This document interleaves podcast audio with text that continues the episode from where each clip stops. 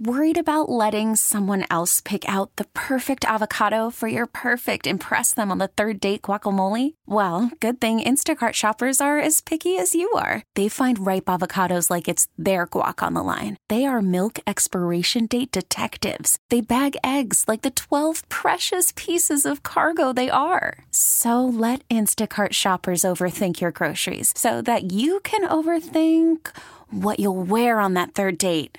Download the Instacart app to get free delivery on your first three orders while supplies last. Minimum $10 per order. Additional terms apply. You could spend the weekend doing the same old whatever, or you could conquer the weekend in the all-new Hyundai Santa Fe. Visit HyundaiUSA.com for more details. Hyundai, there's joy in every journey. Let's talk about Brock Purdy for a few minutes. Let's do that. We'll talk Kings basketball coming up. I know a lot of people are eager to talk Sacramento Kings as they play tonight, and we'll walk the tightrope talking about these two big stories here. But I want to talk a little bit about Brock Purdy here for a minute, because the last pick in the draft is about to play in the Super Bowl. Mm. The very last pick in the draft, not the last pick of the first round. Mm-hmm. The very last pick in the draft. And it's not like he was drafted 5-6 years ago and bounced around and figured some things out. He became a starting quarterback last year. That's the story. That's it. It's crazy. You don't have to be extra. We don't have to talk about Josh Allen now or Josh Allen in his second year. We certainly don't have to compare Brock Purdy to Patrick Mahomes, who is on one of the most incredible runs we've seen in professional sports. You know, him and LeBron James just go to finals repeatedly. Hmm. The story of Brock Purdy is enough. And I've been adamant that people add all of this extra stuff to it because they're insecure about their own takes. They feel like they should have seen this coming. They feel like They should have been able to predict this. And because they were wrong about like 10 other quarterbacks in the draft, because they were wrong about Mac Jones, because me, were wrong about Trey Lance, doesn't mean you can't appreciate what you just weren't paying attention to. Most people aren't paying attention to the final pick of the draft, regardless of the position they play, much less if they're a quarterback. If he wins a Super Bowl, is it the greatest story in the history of the NFL? It's one of the most incredible things I think we've ever seen. Tom Brady gets that for being a 6-round pick, right? He was? Yeah. I mean, yeah, he gets that and all that. But the fact, like, what quarterback or even player, you know, Mr. Irrelevant that has ever had any sort of success like this? It's only rivaled by Kurt Warner. That's the only one I put over it, because Kurt Warner, I don't know if they, exaggerating or whatever, but, I mean, he was working at a grocery store. But Kurt Warner was also a pro football player. Like, he was a football player. He was playing Arena League, right? Yeah, he'd just been out of the league. Yeah. Like, he had been before he went to the Arena League? I can't remember. Was he I think he played in the NFL like before he went to the Arena League. He was last in the Arena League. Then he was at the grocery store, mm-hmm. and then he made a Hall of Fame career. That's phenomenal. We're not going to be able to judge Brock Purdy's story to that extent for years, right? A decade at least. Well, but look, even aside from that, whatever Kurt Warner did, he was the backup quarterback, right? Trent Green goes down. All right, Kurt, mm-hmm. you're up. Brock needed two guys to go down. Yeah, Brock was an afterthought. It's like they drafted Trey, and you're thinking, oh, maybe Jimmy helps out Trey. Meanwhile, you got this third guy who's like, maybe you develop into a backup. And wasn't it Brock or Brandon Allen? Yep. Wasn't that the big discussion at the end of camp? Is it Brock or Brandon Allen? I think so, yeah. I mean, the story is unbelievable. Not only for him to be successful, but this guy, he's looking like a franchise quarterback. He's looking like a guy. Right. I'm as a Niners fan, I'm looking at it now, and I'm saying this window that I thought was like a 5-year window, oh, as long as we're able to, like, piece this thing together with certain players here and there, this thing, the window just got so much more open, because Brock Purdy is one of them ones. And I tried to even think back. Is it off the top of your guys' head, are there guys in the league that have shown what Brock Purdy has shown, like being statistically what he's shown, winning games the what he has shown, who have been that for a year or maybe two and then just gone away. Like usually when they do what he's doing, it's usually real. Like they're usually here for a while. Yeah, you're asking is there like a Jeremy Lin equivalent? Like, yeah, where they have like a burst that, oh my God, and then it's kind of like, oh okay, well he's okay, right? Okay, maybe he's not. The first one I thought about that came to my mind was Jake Delhomme, and he didn't win or perform the way Brock Purdy did. Yeah, he was. Jake Delhomme was more of a, yeah, he's fine.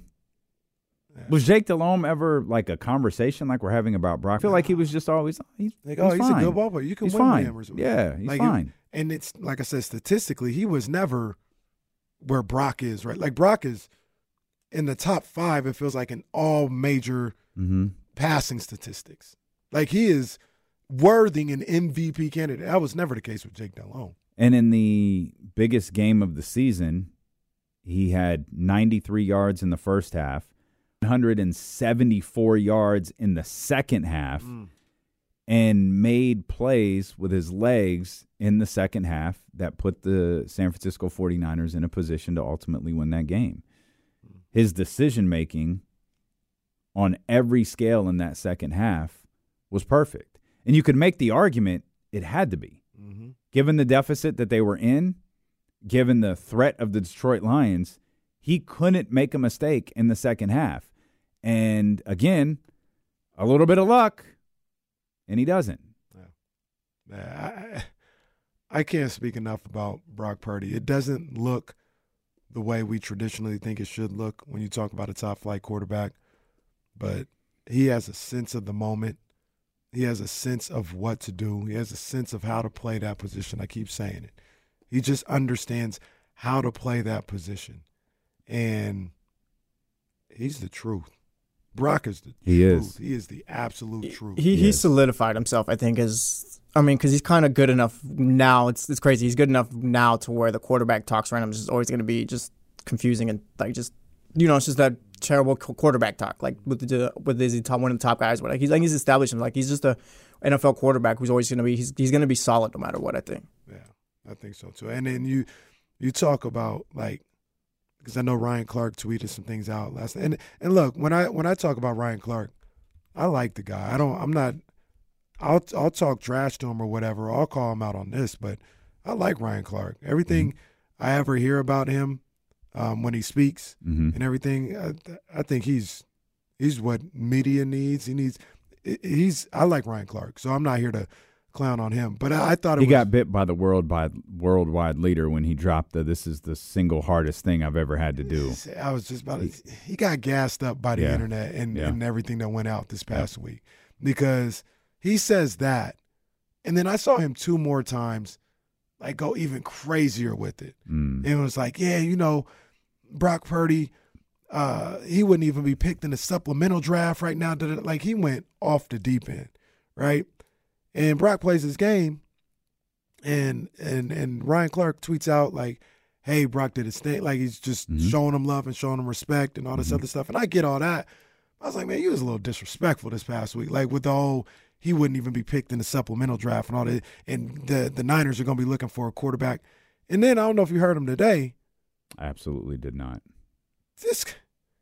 And I like Ryan Clark. I like him. I'm not trying to say anything about him. This guy today is like, yo, Brock Purdy showed me he's a franchise quarterback. This is a guy that you build a franchise around. He has all the tools to lead, and just does a complete 180. And you know how I am about all this. Mm-hmm. How do you do that in one game? Mm-hmm. However you felt about Brock going into that game, should generally be about how you feel about him now. Yeah. Like, you can give respect. You can say, I still don't think he's that dude, but he played a heck of a game, great comeback. He showed me a little something. Like, man, salute to him. Like, you can salute him and be like, yeah, I'm going to still need to see more to figure. How are you just 100% sold that on Friday he said this guy wouldn't be picked in a supplemental draft, and today he's a franchise quarterback? It's too deep into the hot take game now. I agree with you. When you look at what Brock Purdy was able to do, Brock Purdy has separated himself from Dak Prescott. Brock Purdy has separated himself from Tua Tagovailoa. Brock Purdy has separated himself from guys like Kirk Cousins, from guys like Justin Herbert. He was asked in the most pressurized moment to be the best he could possibly be. And you know what magnifying glasses do, right? Think about this, huh? You know, you in the club, right? You vibing, and she got on makeup, you know what I'm saying? She got her good weave in, her good wig on, and then the lights come on, right? You know what the lights do. The lights show the imperfections, right? Some of them scatter, and some of them walk closer to you. When they were looking for Brock Purdy's imperfections, he got closer to him. Brock Purdy became more of himself. He used his legs. He played above the X's and O's. Brock Purdy, in my opinion, if I'm looking at those two games Saturday, Brock Purdy did what we would have expected Lamar Jackson to do. Brock Purdy trusted himself. We agree with that. Brock Purdy put the football where it was supposed to be. Brock Purdy won the football game. Down 17. That was a trash-ass analogy by Ryan Clark, and I expect a lot better from him. Bro, he just did that last week when you said he was nothing. Yeah. He just did. So first of all, for the people that are listening on the radio, sorry, Ryan Clark, outfit looks phenomenal. Oh, the chain on the outside of that. Looked phenomenal. Yeah. It looked like a two-tone suit, if I'm not mistaken. Yeah, it was. I really like Ryan Clark, but I don't understand, and he's a microcosm of some of the media that baffles me nowadays.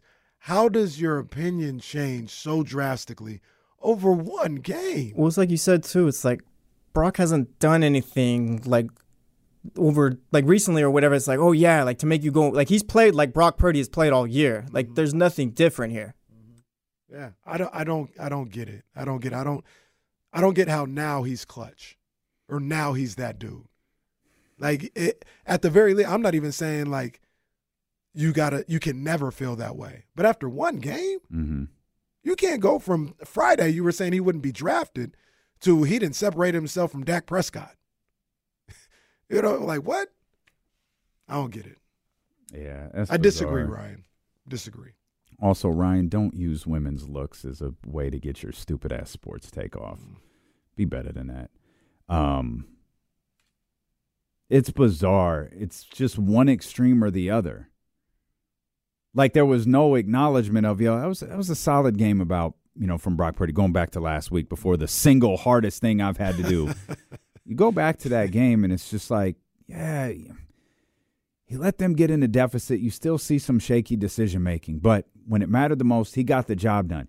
You can't do that again against Detroit, right? You can't do that. And then to be able to have that clutch gene in there in that final moment and deliver on that final drive, that's big time. But to be a franchise quarterback, you have to make – your decision-making has to be impeccable in these moments because you're not always going to be able to get back into these games. You're not always going to be playing, and this is what a lot of 49er fans I know are feeling headed into next week, or 2 weeks from now, excuse me.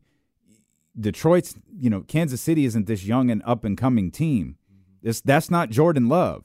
That's not a really sharp Jared Goff. That's goddamn Patrick Mahomes. That is possibly the greatest player we've ever seen at that position. These last two first halves ain't going to work. And, you could have made your point doing that. Right. But instead, you do all of this overboard stuff to where, you asked, did I hear what Ryan Clark said? No. I just tune that stuff out now. I watch SportsCenter the second I wake up because I know there's no nonsense in it, or I watch Confab Pell. All that other stuff, I know a lot of it pops on the timeline. I'm moving. I can't take you. Again, a tremendous amount of respect for Ryan Clark.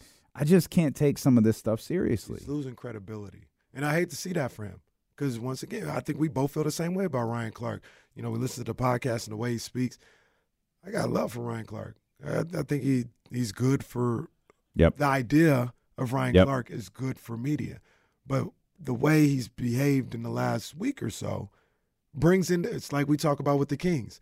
If you're this drastic and this far off with Brock Purdy, something that I know about, I know the ins and outs, what are you about other stuff? What are you about the Miami Dolphins? What are you about the Detroit line. Like, now it makes me question everything you ever say, because I'm coming to you sometimes because I don't have a super knowledge of the Commanders. So let me see what Ryan Clark got to say. Well, if you this off with something that I know about, what's to tell me you're not that off with things that I don't know that much about? Yeah. So he's losing credibility, and I hate to see that for him, at least with me. We'll talk more 49ers. We'll talk more Super Bowl as the San Francisco 49ers are indeed headed to the Super Bowl to take on the Kansas City Chiefs. Hi, haters. Let's switch gears and talk about the Sacramento Kings. Because you talk about vibes, boy. Ooh. Vibes are up with the Beam team. We'll talk about it when D-Lo and Casey return here on Sacramento Sports Leader ESPN 1320. Worried about letting someone else pick out the perfect avocado for your perfect impress them on the third date guacamole? Well, good thing Instacart shoppers are as picky as you are. They find ripe avocados like it's their guac on the line. They are milk expiration date detectives. They bag eggs like the 12 precious pieces of cargo they are. So let Instacart shoppers overthink your groceries so that you can overthink what you'll wear on that third date. Download the Instacart app to get free delivery on your first three orders while supplies last. Minimum $10 per order. Additional terms apply. This episode is brought to you by Progressive Insurance. Whether you love true crime or comedy, celebrity interviews or news, you call the shots on what's in your podcast queue. And guess what? Now you can call them on your auto insurance too, with the Name Your Price tool from Progressive. It works just the way it sounds. You tell Progressive how much you want to pay for car insurance, and they'll show you coverage options that fit your budget. Get your quote today at Progressive.com to join the over 28 million drivers who trust Progressive. Progressive Casualty Insurance Company and Affiliates. Price and coverage match limited by state law. You could spend the weekend doing the same old whatever, or you could conquer the weekend in the all-new Hyundai Santa Fe. Visit HyundaiUSA.com for more details. Hyundai. There's joy in every journey. I can't remember. He didn't win 15-16. He was 8. What he was in? He went to Miami in 8. Not why am I acting like? Well, he came back for, because didn't he win one in 2012? I think so. I just don't remember what team he was on. It coincides with the Warriors championship, so he went back to Cleveland in 15. 16. Oh, that's right. Yeah. And he didn't win either one of those.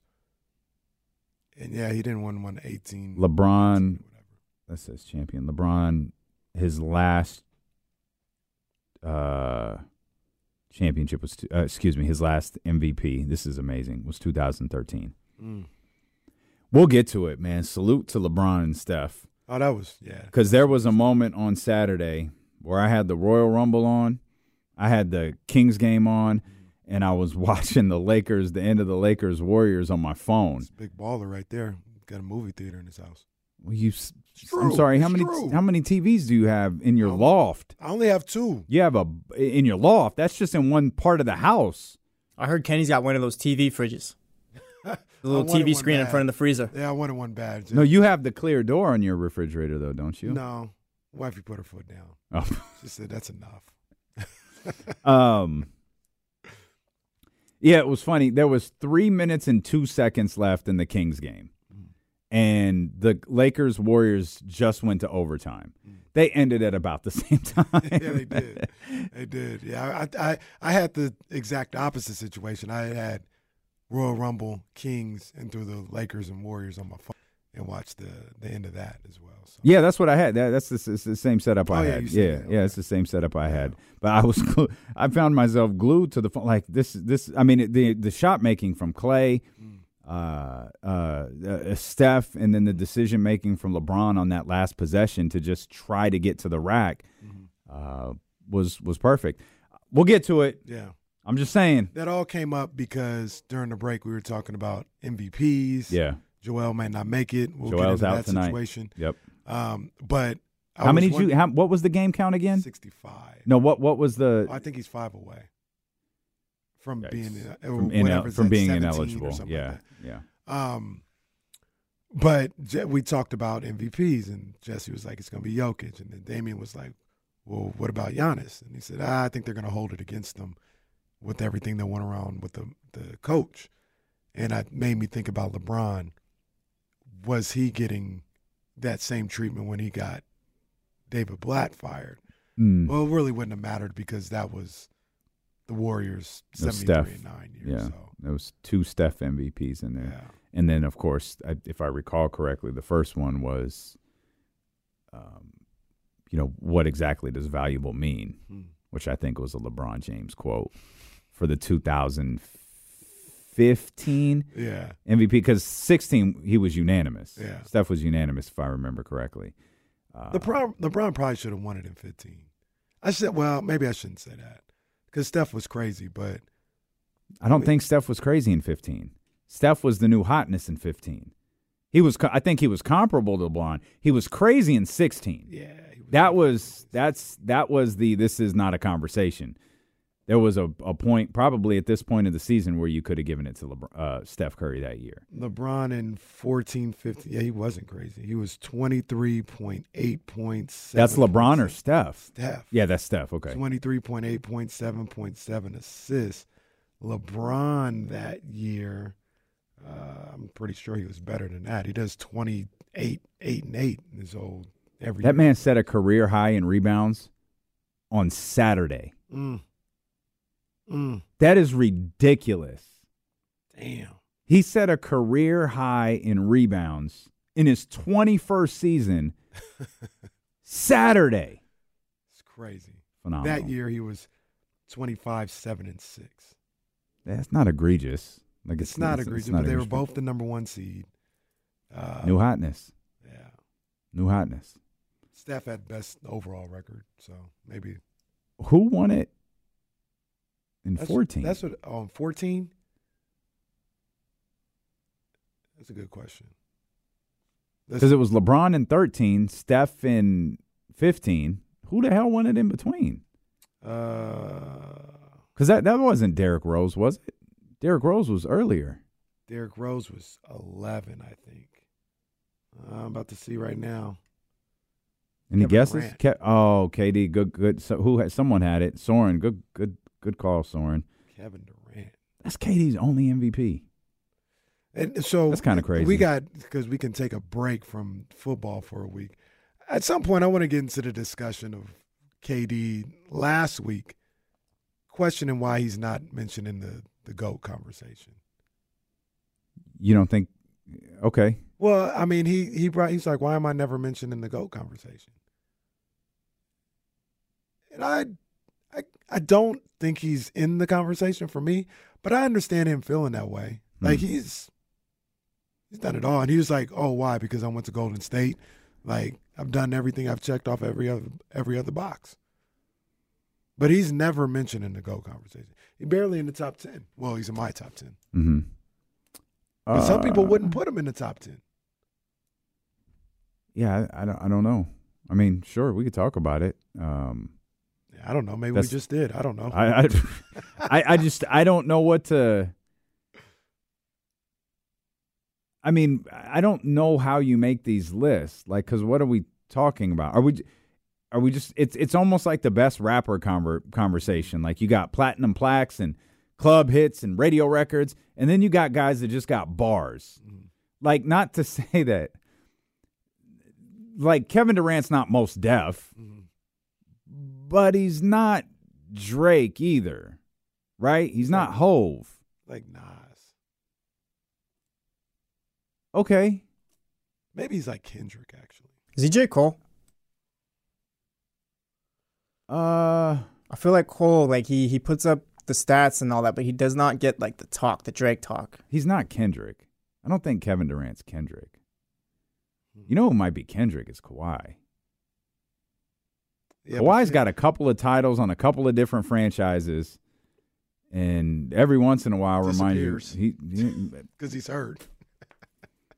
Where's my analogy flawed? I don't understand. Where's my analogy flawed? Let's talk Kings, and we'll talk all this other. Friday was wild. Watching basketball in the KSFM studios on Friday night was absolutely insane. Kings got their third straight win. They beat Dallas 120 to 115 on Saturday. Not everybody was thrilled with how that game transpired is the Kings did have control for most of it. Well, it got a little rocky there. The Kings got up by 20. That deficit immediately went to single digits like 10 seconds later. And then Kings built the lead back up. And then I think it got all the way down to 3. Yeah. And Kings were able to hold on, make those clutch baskets, get the job done. And at this point, I don't care what they look like anymore. Vibes are up. Keep winning. And that's where we are. This team is – I'm baffled. They look like a completely different team. Well, so completely different things are happening. So let's start there, because you say this is a completely different team. Well, if there's reasons to feel that. Harrison Barnes all of a sudden is the team's third best scorer. He might be the team's second best scorer. He really is Jordan all of a sudden. It's just out of nowhere. Harrison Barnes, you know, goes, what do you have, 39, I think it was, then 30. Yeah. Drops 20 against Dallas on 6 of 11, 4 of 7 from 3. Excuse me. My man had 6 rebounds. I don't know what's Y'all hear me? I don't know what's going on. HB had 6 rebounds in this game. You had 15 from Kevin Huerter, Keegan Murray, excuse me. The story is Keegan Murray's defense, and we'll get to that. But then you're getting 17 from Domas, 18 from Huerter, and 34 from De'Aaron Fox. Who looks to be back. Back. I was going to say, with Harrison Barnes, where you been? Like, where has this been? I don't know. Why are we doing this now? I have no idea what's going on. I don't know. Something happened during that break. Something happened. And he's talking, dudes, he's putting up points. It's crazy. These dudes is hooping. They are hooping. They look great. But so what's different now is Malik's game is a little drawn back. Mm. You're not getting a big like Trey Lyles had 1 point against Dallas. Trey hasn't had a big outing in a couple games now, and that has been the shift we had seen. A bench player, be it Malik with Trey, or, I mean, you got a nice little performance from JaVale in this one. You know, Malik with a little sprinkle from somebody else. Now this is starter heavy basketball right here, yeah. And these guys are playing all 5 of them for the first time all year. Seem to be in sync, because Huerter had his struggles. It felt like for a large chunk of the season to start. You had this weird stuff going on with Harrison Barnes where he's just invisible. And now all of a sudden, this is the nastiest starting lineup in the league. How much do you guys trust it? Well, how much of this is a product of their inconsistencies this season? So I'm glad you bring this up, because I think this is part of a deeper story, deeper conversation that maybe we need to have. Do you trust this enough to stand pat at the trade deadline? Because there was 2 weeks ago, I'm not excluding myself from this, but I was like, yo, they got to make a move. They got to go get a power forward. That's where I would go for. Like, we were breaking this all down every day. And you still got time. You don't have to make a decision right now. But is this real enough for anybody to say, hey, just stand pat? When you say make a move, you're referring to a seismic move, like a Kyle Kuzma type thing. Get a starter in there. Yep. Not tweaks on the bench, right? History says the answer is no. This isn't real. Like, this isn't who the Kings are. That team over there is not real. Well, the team, I think, is real. This, like, over-the-top dynamic performance from all 5 starters, that doesn't feel real. And the way Huerter is playing, it's almost like, well, it's probably going to fall off at some point, right? Like, it's not like, hopefully, not like what we saw to start the season, especially given the fact I think part of what we saw at the beginning of the season was – I think some of it was Mike Brown's fault. I think there was a thing there. you know, the Duarte stuff and starting and defense and go do something. And now he's doing, dude's getting double doubles. Dude's doing all sorts of stuff. He had 4 rebounds in that one.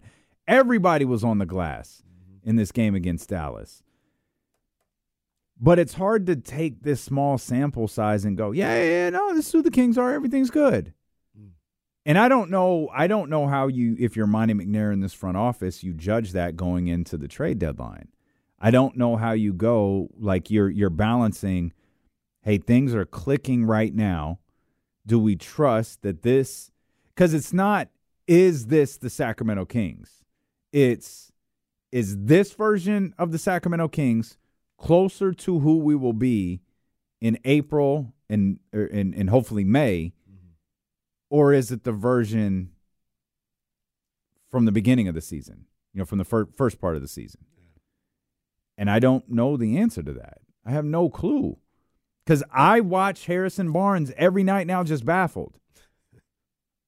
Like, what's the difference? Is the difference Harrison Barnes?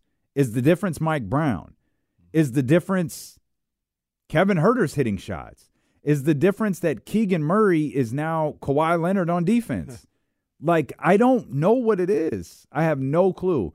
And just as I did the Golden State Warrior game and the Atlanta Hawks game, I sat there confused at the fact Harrison Barnes was shooting threes, hitting them easily, efficient, rebounding the ball. And it wasn't to counter the fact that Kevin Huerter wasn't doing anything. Because he was, too. Mm-hmm. And then you had the big boys pulling their weight as well. I think if they were doing it at the beginning of January rather than a week before the trade deadline, it would be a little bit different. And I'm not even saying, like, Kevin Huerter and HB are playing better because the trade deadline's here. They don't want to go anywhere. But it's a matter of it's not enough time for me to think, yeah, like, this is sustainable or whatever. For me, I feel like the 3-game winning streak that they have now, I've been playing well. For me, I'm just chalking that up to their inconsistencies this season so far. Like, they're winning now, but, I mean, I could easily see them, not them, but, like, HB go back to who he was, or Huerter, or whoever. But go back to how they've been playing. The 3-game losing streak is coming on the tail end of a 4-game losing streak, right? And I think that's been... 3-game winning streak.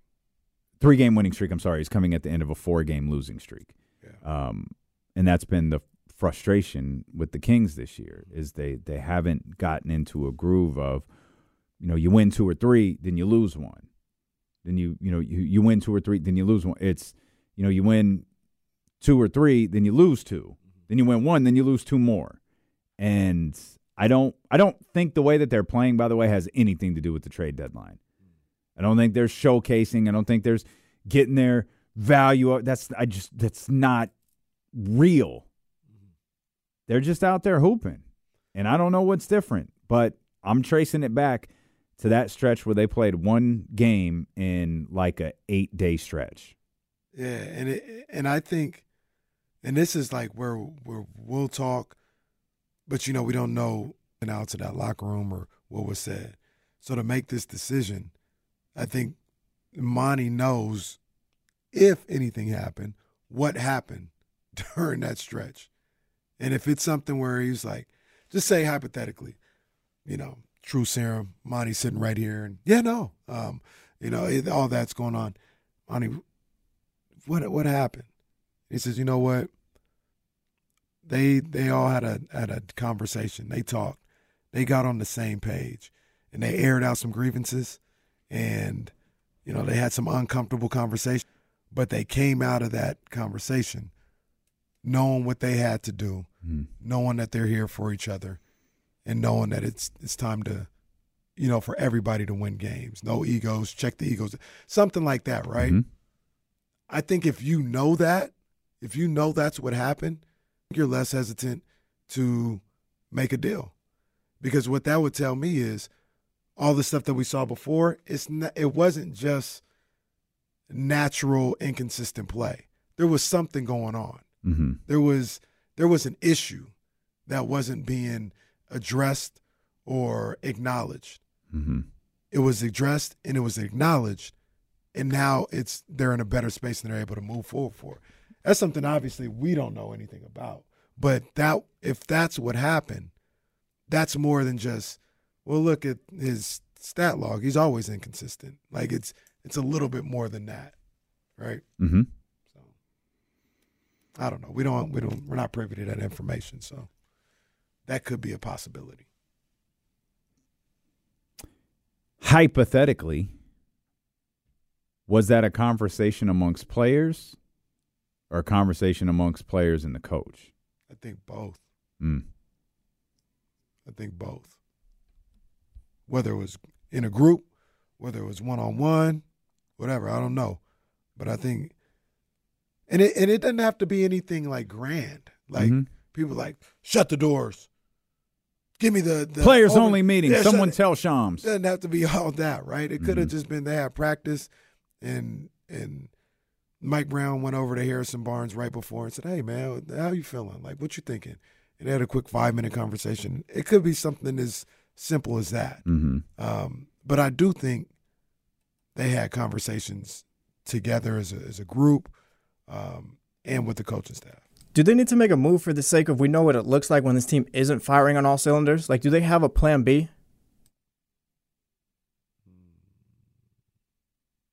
Because, like, now it's looking fine, but, like, let's say we get to the playoffs and Huerter's not hitting him. Let's just say it goes back to how it was in the first round last year. The guys aren't hitting. Like, do you have a backup for that? So I think that would be more of a Caruso-type move. You know what I'm saying? And hopefully you can get those guys without giving up your major pieces. But I think that – I heard 2 first-round picks for Caruso. Well, jeez. Manny, get your people over there. It's the most ridiculous thing I've ever heard. But I think that would be the move, right? Like if Huerter's not playing well. I take that back. The most ridiculous thing I ever heard was the Zach LaVine for like Keegan Murray, Kevin Huerter. Was that just a Twitter account throwing out crazy hypothetical deals? Or was that the Ringer putting that deal out there? So I think, coming up with that. I think my guess is because I assumed I know who wrote the Ringer column that. That was the quote was from the Ringer that the Kings might be a little more desperate to land Zach LaVine after missing out on OG Anunoby. Did they come up with that trade though? I don't know if the Ringer did. Whoever did, you're out your mind. Or if it was that idiot Bulls account, but yeah, that's the highest level of trash you could possibly see. They jumped him over the weekend, almost like I kind of got jumped, right? Because I think somebody put out, like, about a week ago, they were like, Kings get Mikal Bridges for maybe 1 or 2 players for draft situations. And I was like, I'd do this deal in a heartbeat. So I said, oh, Nets Twitter, yeah, but the Nets wouldn't. Why would anybody do this? I didn't come up with the trade. I just said I would do the trade. Sir, the deal was presented to me, and I said, yes, what do you want me to do? Yeah, it was on my head. Be angry at the people who presented the deal, not at me. Yeah, they was on my head. So it wasn't that drastic, though, because the Bulls Twitter guy got jumped. Yeah, as he deserved to be. Yeah, that was ridiculous. Empty Calories was cooking again.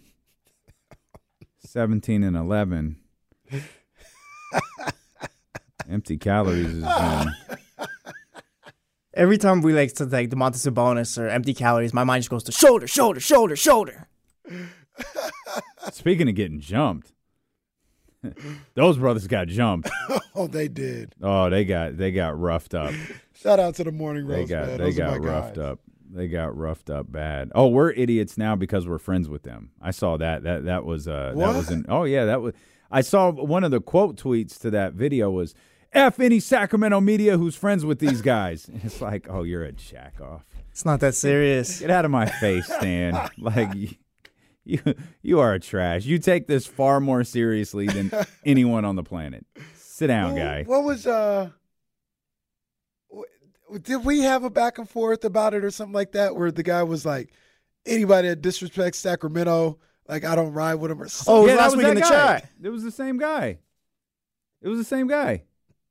Brother, relax. We're talking about NBA basketball.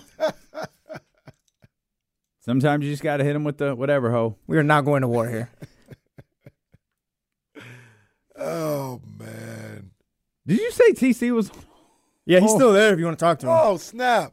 Hey, my bad, TC. My bad, TC. What it do, baby?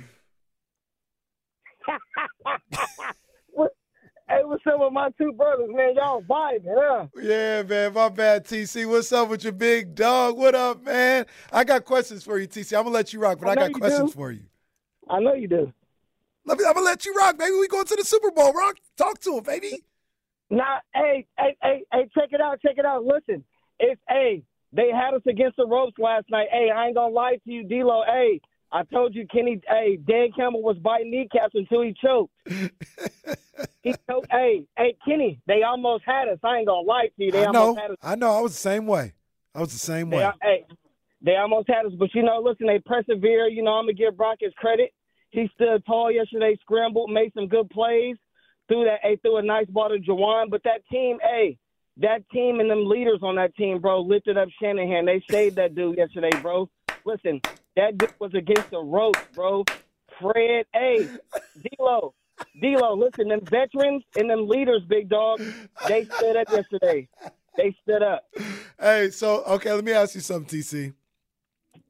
Is Kyle's job still on the line? I'm going to be honest with you. The way that game went yesterday, they might not mess with that dude, bro, unless we don't win the Super Bowl, then it might pop up again. But the way that the emotions was flying – and the leader stood up for that dude yesterday, he's safe right now. TC. Shout out to TC. Is Kyle a good coach? He gone? Shout out TC, man. Who else we got? We got Jamil on the line. He's on One Talk Kings. That works. Jamil, what's up, baby? How y'all know? Damn it. Oh, my bad, you guys. You good? We dumped it, Jamil. No more cousin now. All right. We can't make it one day. Go ahead, big dog. Sorry, guys. I'm making an executive call right now, man. If the Kings can get past that Indiana game, all these questions that y'all got, we might go on an 8-10 game run, man. Indiana's the hump. I'm telling you guys. You guys take a look at the record. Yeah. We got Memphis, they limping, right? We got Miami. They struggling. Miami gonna do it, especially on the way we up. Then after that, we got the Tyrese and the guy that should have been over here but didn't want to play over here game. Mm-hmm. You know what I mean? Then after that, it seems kind of like we got end with Detroit on the road trip. Mm. I don't know, guys. This could be a big point for the Kings. I hear you, bro. Here's what I'll say to that. Let's go Russell Wilson and just go 1-0 every day. That's it, man. Let's let the Kings beat Memphis tonight. Yes. I don't care how many guys are missing. Every Kings fan saw that injury report and immediately their stomach dropped. Yes. No, not feeling great. Seen this before. Not feeling great. No, let's I will say this. And it's about wins and losses for sure, but it's a long season. And how long ago was it? I was like, this team's actually playing pretty good. Mm-hmm. We're getting into it was around the Nets game, I think. It was the 5-game road trip, and that was like almost 2 weeks ago. So you can't do it because you win or lose the games. But the Bucks game, the Suns game, I thought they played well. They lost both of them. The Indiana game, I didn't think they played well. I'll take that one out of there. I don't think they played very well, but. Quietly, and maybe they're thinking about it this way in the locker room, quietly they've strung together about 2-3 weeks of good basketball. Yeah, you could probably go back to the Pistons game on January 9th and go from there. They beat the Pistons. They beat the Hornets. They get blown out by the 76ers. They get the 1-point loss against the Bucks, the dreadful final stretch against Phoenix, and then a bad game against the Pacers. And then the next three. And then they won the next three. Yeah. When we come back, Harrison Barnes had 2 points in that game against the Pacers. I don't hear. He had 20. This is God, my goodness gracious. He had 27 from Keegan, 21 from Domas, 31 from Kevin Huerter, 24 from De'Aaron, 2 from HB, and then the next game, game changer. I don't understand it. I don't. We'll figure it out when we come back, though. Wow, we're. Really late. That's my bad. It's Steelo and Casey. What's that? I didn't even realize that either. Yeah, it's Steelo and Casey. Tried to get us out. Yeah, you did, and I just wasn't paying attention because vibes. That was a funny. Mighty Hard. It's vibes. My mind's still on Jamil. I knew Preston. We went to TC late. I was just like, oh, it's fine. We're just vibing. We've hit the dumb button today. It's good. Steelo and Casey, brought to you by Sky River Casino here on Sacramento Sports Leader, ESPN 1320. The funny thing about Brock Purdy, we want to make definitive statements on him now. It's like the Josh Allen thing. Like, why are we comparing Brock Purdy to Josh Allen in year 6 when we should be comparing Brock Purdy to Josh Allen in year 2? We're living in this moment where we have to make a definitive statement on who he is as a player moving forward rather than who he is as a player right now. Mm-hmm. And right now, the kid is really, really good. I think that's just Go ahead. I think that's just the landscape of sports talk. You're 100%. Because I don't know if I phrased it the right way, but Brock Purdy is honestly played himself out of the development. Like, he's already good to you can throw the trash quarterback takes. Not that he's trash, but more so he's not that good. He's carried and all that. More so it's not about how he plays quarterback, but what's around him. It's pretty much all the things that can discredit him or prop him up. There's no development talk. There's no year two. It's just now he's good enough to throw him in the fire now. Well, that's also part of, and you're 100% correct, but part of that is the gift and the curse situation of playing for a Super Bowl contender. Mm-hmm. If he was playing for the Arizona Cardinals, he'd be given that time to develop. And they'd look at him like, oh, Purdy's cool. You know what I mean? He's got to work on some stuff. He's got to develop.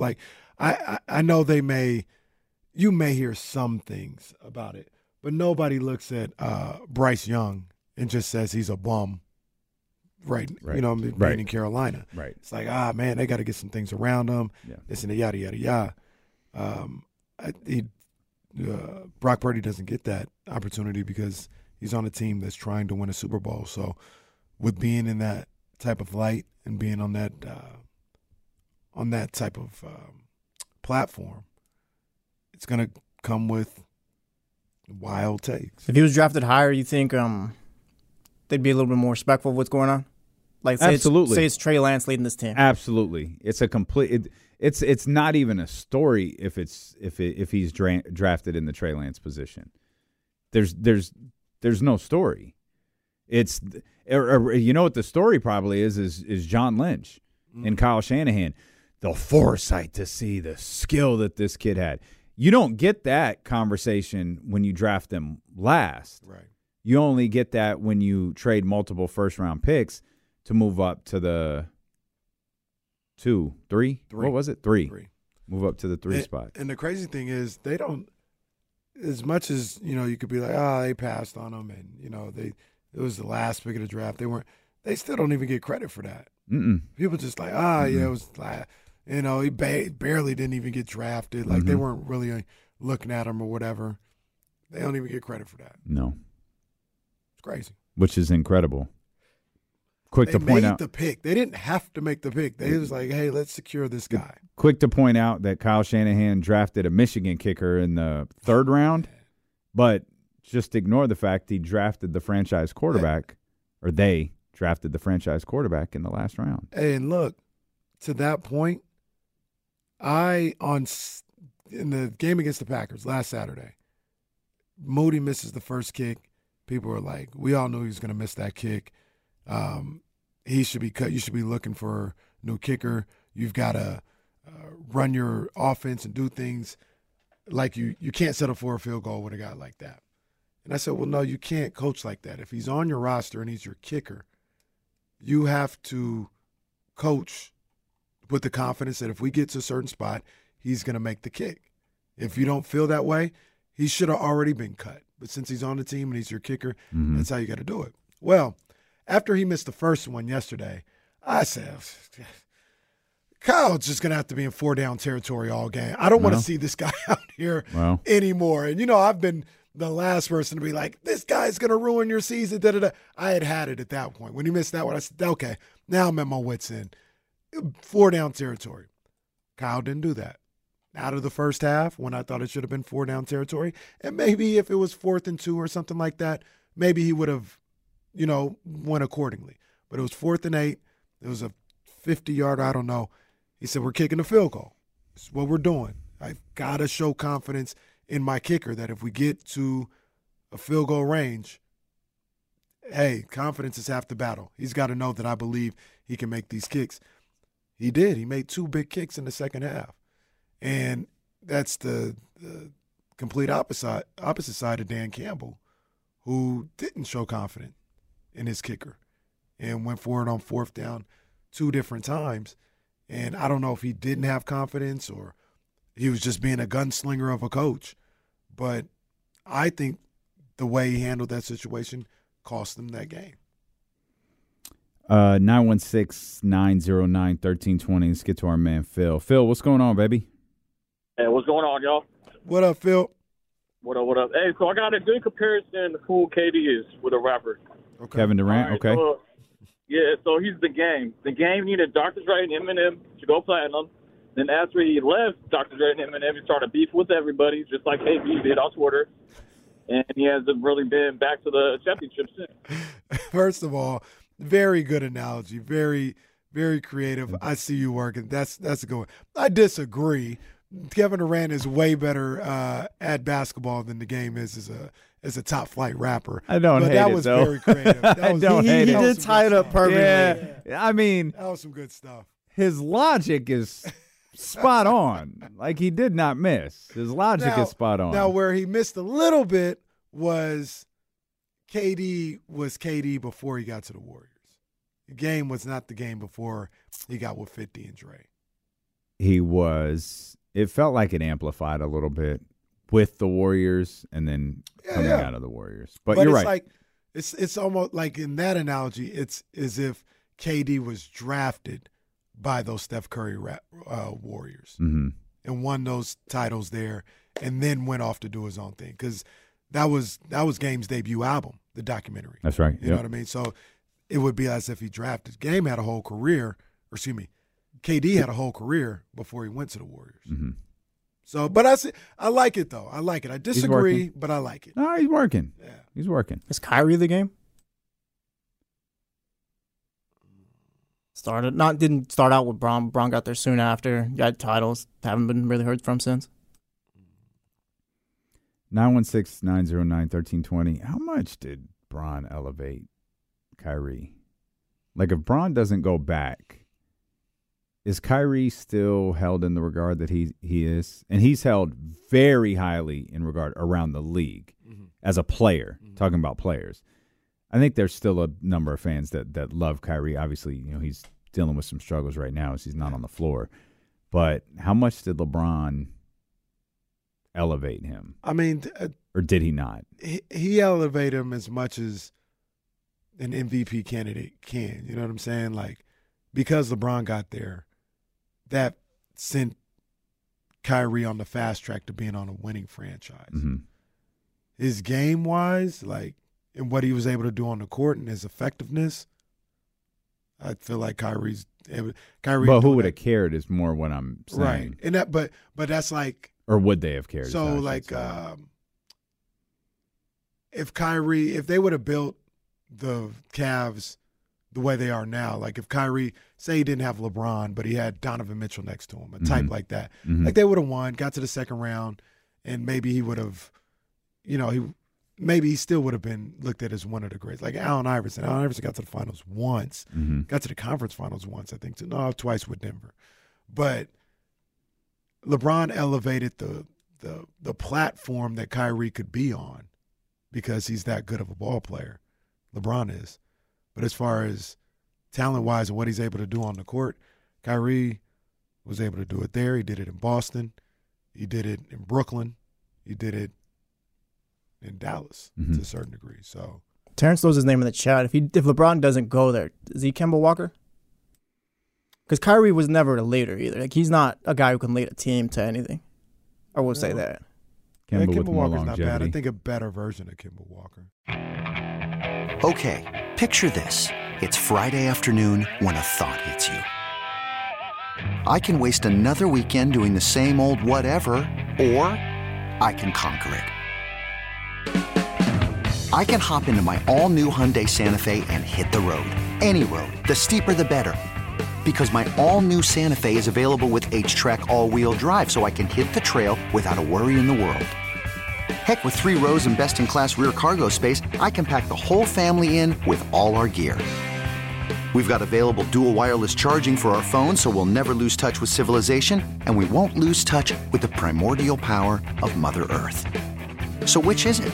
Waste the weekend or do something a little more epic? And conquer it in the all-new Hyundai Santa Fe.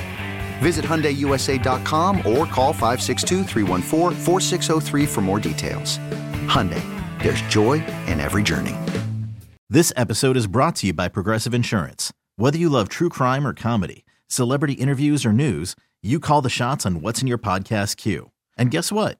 Now you can call them on your auto insurance too with the Name Your Price tool from Progressive. It works just the way it sounds. You tell Progressive how much you want to pay for car insurance, and they'll show you coverage options that fit your budget. Get your quote today at Progressive.com to join the over 28 million drivers who trust Progressive. Progressive Casualty Insurance Company and Affiliates. Price and coverage match limited by state law. Hey, Rob Bradford here. I have set out on a mission with my good friends at FanDuel to prove what I have known for some time: baseball isn't boring.